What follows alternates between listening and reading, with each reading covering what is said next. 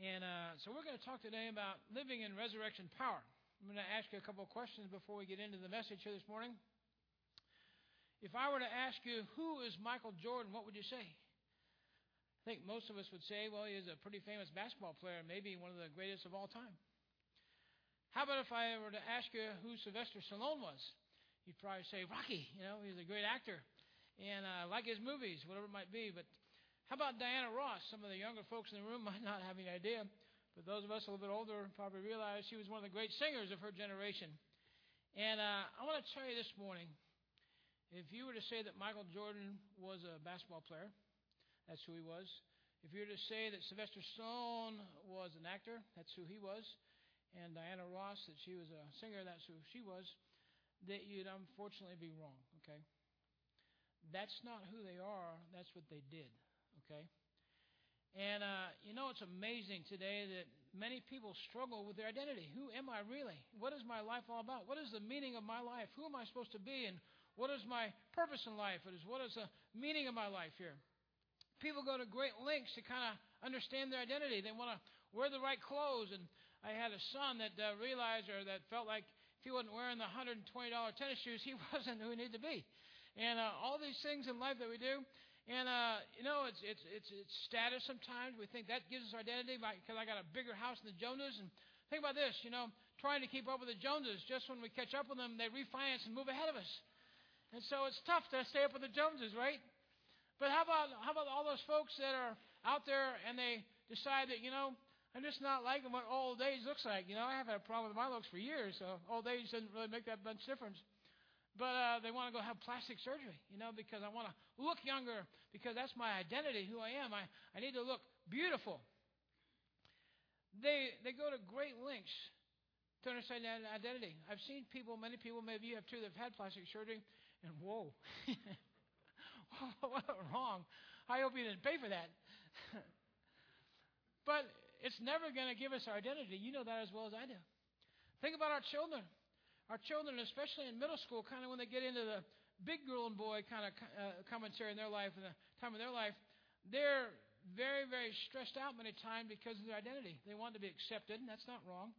They want to be approved by their peers, and so unfortunately, many times they struggle with that identity, and unfortunately, never find it. They go into adult life and never fully understanding who their identity is and who they are in Christ. Well, Paul wants us to understand that, but more than that, God wants us to know our identity. God has given us our identity through Jesus Christ. We have a shared life with Jesus Christ. Listen very carefully. Our identity will never, ever, ever come from anything in this world. I don't care how rich you are, how beautiful you are, how famous you are.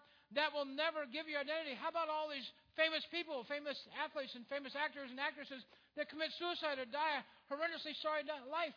I can tell you the first problem in their life, they never found out who they really were.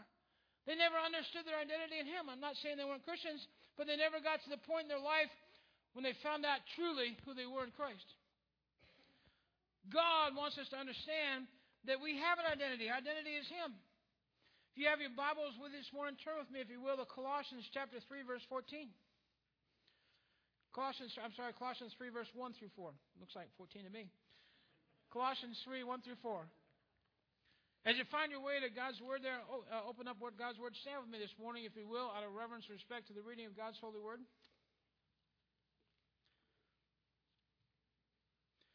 Colossians 3, verse 1. If then you were raised with Christ, seek those things which are above, where Christ is sitting at the right hand of God. Praise God for that. Set your mind on things above, not on things of the earth. For you died, and your life is hidden with Christ in God.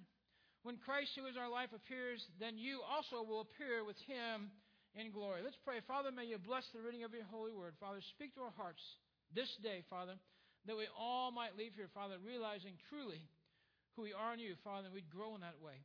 Father, we thank you for all these things in the precious, powerful, wonderful name of Jesus Christ. Amen. You may be seated.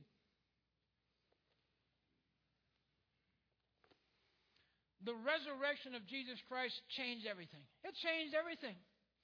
Paul shows us through that resurrection who we are, who Christians really are. Christianity, as I said a minute ago, is a shared life. The life of the all victorious Jesus Christ who rose from the grave and ascended into heaven and lives at the right hand of God today is our identity. We identify with all of God's, all of Jesus Christ's life. From the very time he was born in that manger to the time that he died, he was buried in a borrowed tomb and rose on that third day.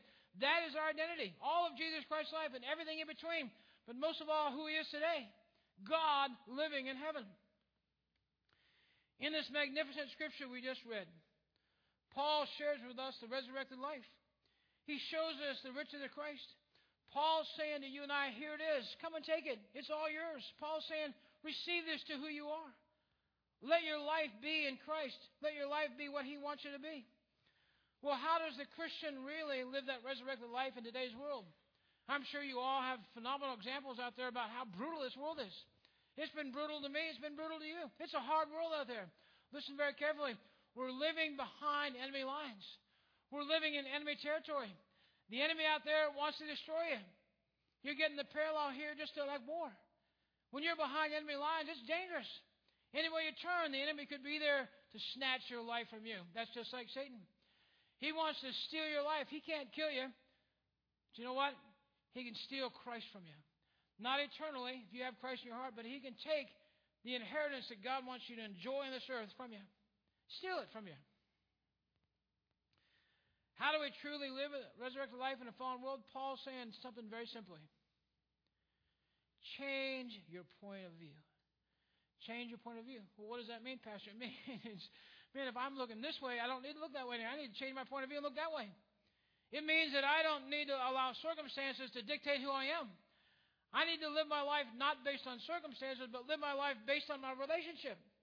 We all have hard circumstances. We all have bad things happen. We all have hard times that we live through. You know, I don't want that to steal my joy. I don't want that to steal who I am. I want to say I want to live my life based on that relationship. That relationship says that God of the universe that sent his son to die upon that cross lives inside me. I have resurrection power. What does resurrection power mean?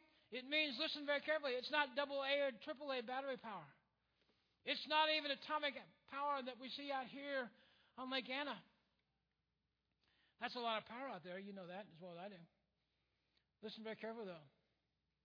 Nobody's ever going to get saved by the Lake Anna nuclear power plant, okay? Nobody's life is ever going to get transformed by that. So I'm talking about power far beyond atomic power. I mean, that's big power compared to double A. But I'm talking about the ultimate power in the world. There's no power in all the world besides resurrection power that can bring a man back to life. Jesus Christ walked out of that grave. Death could not hold the king. Jesus Christ has given, listen very carefully, that same power to you and I. Listen, none of us will ever die. Did you hear that? None of us will ever die. When this little life here expires, when my heart stops beating and my lungs stop breathing, this, this body will cease to exist. But you know what? Our souls live forever. The point is, though, we live in one of two places. We can either live forever in heaven or we can live in hell separated from God. But we all live forever.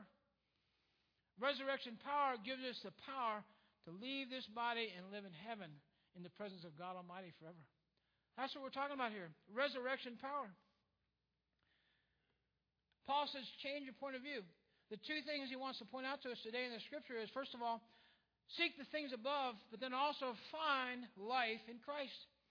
When we seek things above, you know what's going to happen? We're going to find life in Christ. We're going to realize that what we have, we're going to appropriate that to our lives because we're seeking the things above.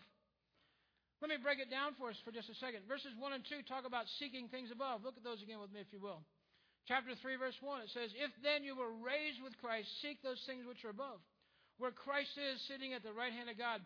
Then set your mind on things above, not on things of earth. Those two scriptures kind of parallel each other, except there's one major difference. Verse number 1 says, Seek the things above.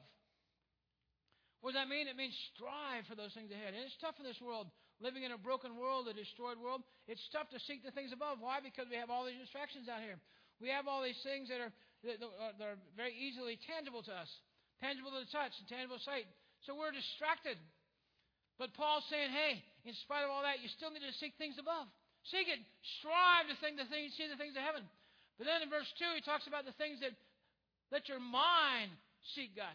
What are he saying there? We need to concentrate. We not only need to seek God, but we also need to concentrate on the things we find there. Spend time up there.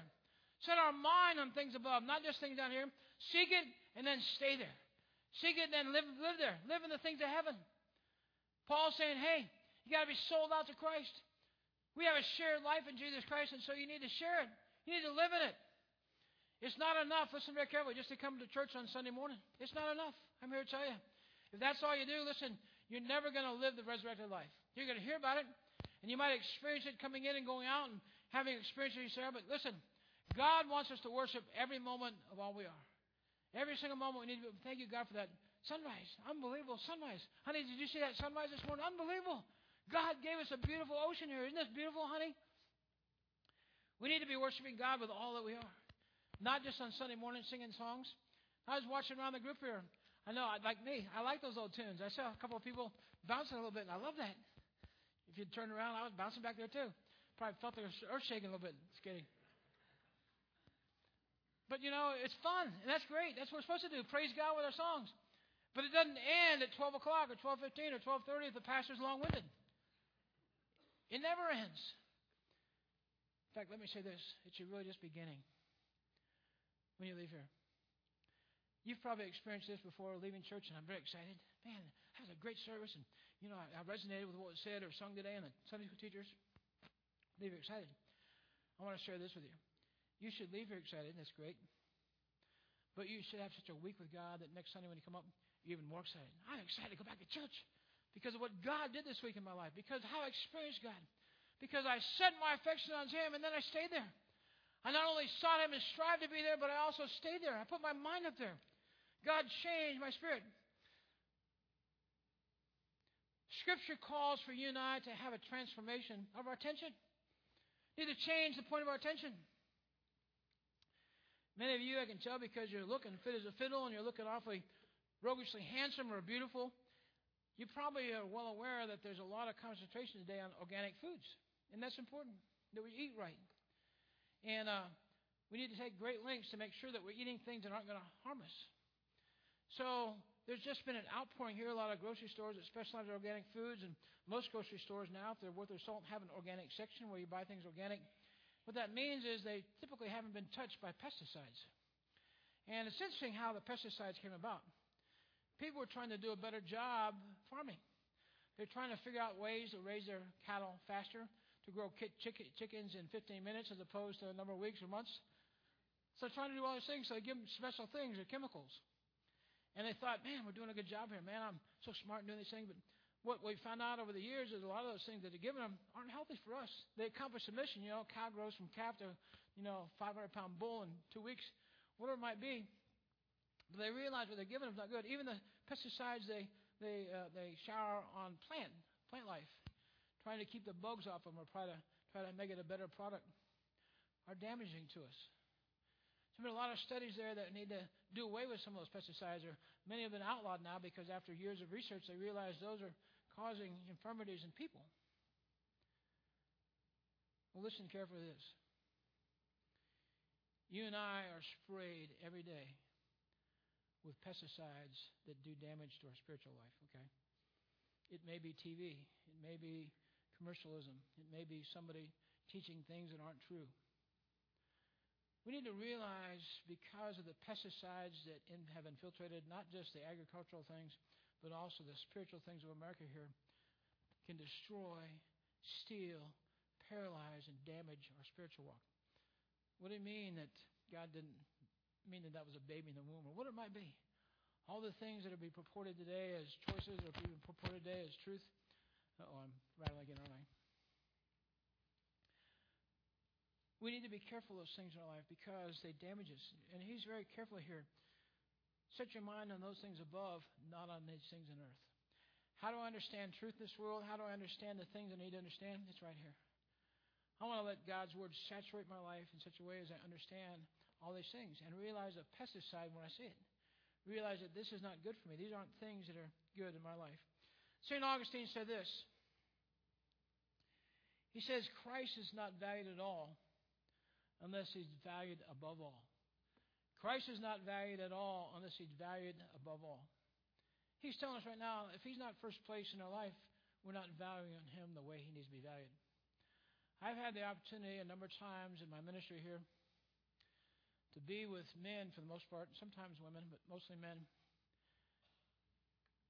at the time when they're going home in the hospital.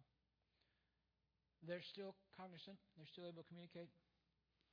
And it's a very, very precious time, and I make avail myself to be there as often as I can, as often as they want me there, just to spend that time to be an encouragement, also to talk to them and, and read scripture with them and be there for them. You know, to a man, of all the men that I've spent time with in that situation, every one of us, every, every one of us told me that this illness has said it some way like this that this illness has brought everything into perspective. This illness has brought everything to light in my life that I was missing. They've said, you know, I have a new perspective about life. What they're talking about here is nothing else is really important except those moments with precious family, saying I love you, making sure they spend that good quality time, making sure they tell everybody that's important to them how important they are to them. They have a brand new perspective about life at those 11th hours of life realizing that I'm not going to be around that long. I want to make sure that they count. But also, my big worry about my job all these years, my big worry about my health, my big worry about all these things, you know, doesn't really matter now. I want to put the most important things in my life where they belong. That's what God's telling us through the Apostle Paul here. Set your affections on the things that really matter. Seek those things above that are really important. Worry about the things above as opposed to down here. You don't need to worry about heaven. But make that your focus as opposed to the things down here. The, things on this world are never going to bring us fulfillment, never going to bring us purpose. It's only when we serve God and doing all those things and realize what He has for us. The second part of what Paul wants us to hear today is found in verses 3 and 4. It's finding life in Christ. What does that mean? It says, For you died, in verse 3 says, For you died and your life is hidden with Christ in God. When Christ, who is our life, appears, then you also will appear with him in glory. You know, I, I think it's something amazing. It's bold, it's defiant, it's jubilant about being told that our sin is now dead. That we need to be dead to our sin. Christ rose victorious that we might have victory over sin, victory over death and the grave. Jesus Christ very specifically tells us to get rid of it. Take off the old man and put on the new because I've given you the power to do that. I want to live in the new life. The precondition for all life and growth is death. We're never going to truly grow in the way God wants us to grow until we say, hey, I'm dead to myself. I'm putting myself last. That's tough to do. Because why? Because I like myself. Myself is important. It's even more important to God. And He wants the best for you. And the way to do that is to die to ourselves, to give it to God. Say, hey, God, my life is yours. You know, to kind of help us understand this, it's a difficult to understand. How do I die to myself? This is it. Physically, I'm still here, but listen very carefully. Spiritually, I'm not really here. Think about Paul and Silas in that Philippian jail. They'd been beaten and thrown in the inner sanctum of that jail down, downstairs there, in the inner sanctum of that jail, chained and shackled in brutal pain. What they start doing? Singing. Why? Because they weren't in that jail. They were someplace else. They set their affections on God. They were someplace else. Think about Shadrach, Meshach, and Abednego. Wouldn't bow down to the king. King said, Hey, I'm going to throw you in the fire if you don't bow down. And they said, Hey, throw us in the fire. Maybe we'll die. Maybe God will spare us. But we're not going to bow down to the king. The king threw them in there, but the furnace was even hotter than normal. They looked in after a little while, and what they see in the furnace? They saw Shadrach, Meshach, and Abednego walking around. And a fourth person. Shadrach, Meshach, and Abednego were hidden with Christ. That was Jesus Christ in there with them. In the midst of your fires, you know what? God's walking through there with you. Jesus Christ is walking hand in hand with you. Because we're hidden in Christ. We can have incredible victory in the middle of the worst fires we're ever facing. God wants us to understand that.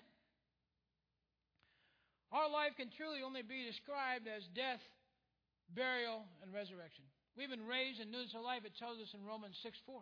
New life. I want you to hear this story for just a second. Napoleon, the great conqueror of most of Europe, had a prized horse. Man, he loved this horse. Rode it in the battle everywhere he went. His tenders to his horse when they were out there grooming it, and the horse got away and took off across the field, heading towards the battlefield. All of a sudden, a young private saw that going on and jumped on his horse raced after that horse into the middle of the battlefield to rescue the general's horse. And he caught it. And he grabbed the reins of that horse and brought it back to the general, presented it to the general. General, here's your horse. He got off the horse himself, the, the um, private, stood up there and handed the horse to the general. General looked at that young private and said, Thank you very much, Captain. Well, that private said, Napoleon called me Captain. And so what did he do? He didn't miss a beat. He went over to the quartermaster and said, Hey, give me a captain's uniform. I'm getting rid of this private's uniform. He put that captain uniform on because Napoleon told him and called him a captain. He walked around, his friends were saluting him. What's going on here? They saluted him, he saluted him back. You know what was so amazing about that? That young private took Napoleon, the general, at his word that called him a captain.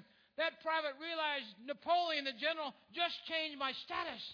I got a brand new status here. I'm no longer a private, I'm a captain. Went and got that uniform immediately, began wearing it. Listen very carefully. Because of what Jesus Christ did upon that cross, by the suffering and the anguish that He paid upon that cross for you and I, He's given you and I a brand new status. It's time for you and I to put on that brand new uniform that resurrection life uniform. Begin living that way. Be taking God, the supreme commander, at His word. Realize that God has called me out. God called me a resurrected child. God's given me resurrection power. I'm going to cloak myself in that promise and begin living that way. There's too many Christians out there in this world right now living on double A battery when they have resurrection power. God wants to do something incredible with all of us.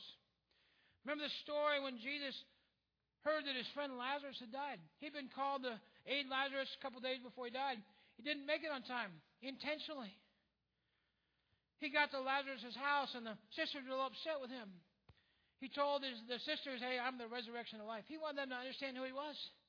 I am the resurrection the life. He went over to where Lazarus was buried, had him roll the stone aside, and said, Lazarus, come forth. Lazarus walked out of the tomb. Jesus Christ could have very well said, Just come forth. I believe that all the dead people would have got up and said that. That's the kind of power Jesus Christ has. But Lazarus walked out. They took the bread clothes off, the, the grave clothes off him. Jesus was a, I mean, Lazarus was a dead man that came back to life. Resurrection power. If you were to read the scriptures there in John chapter 12, verse 9, it says that many people came to see Lazarus after that happened. They came to see him. Those people did not come to see Lazarus because he was wealthy, didn't come to see him because he was a nice guy, didn't even come to see him because they knew he was good friends with Jesus. Those people came to see Lazarus because he was a dead man that was now alive. Listen very carefully. You and I that are Christians, we're all dead men, but now we're alive.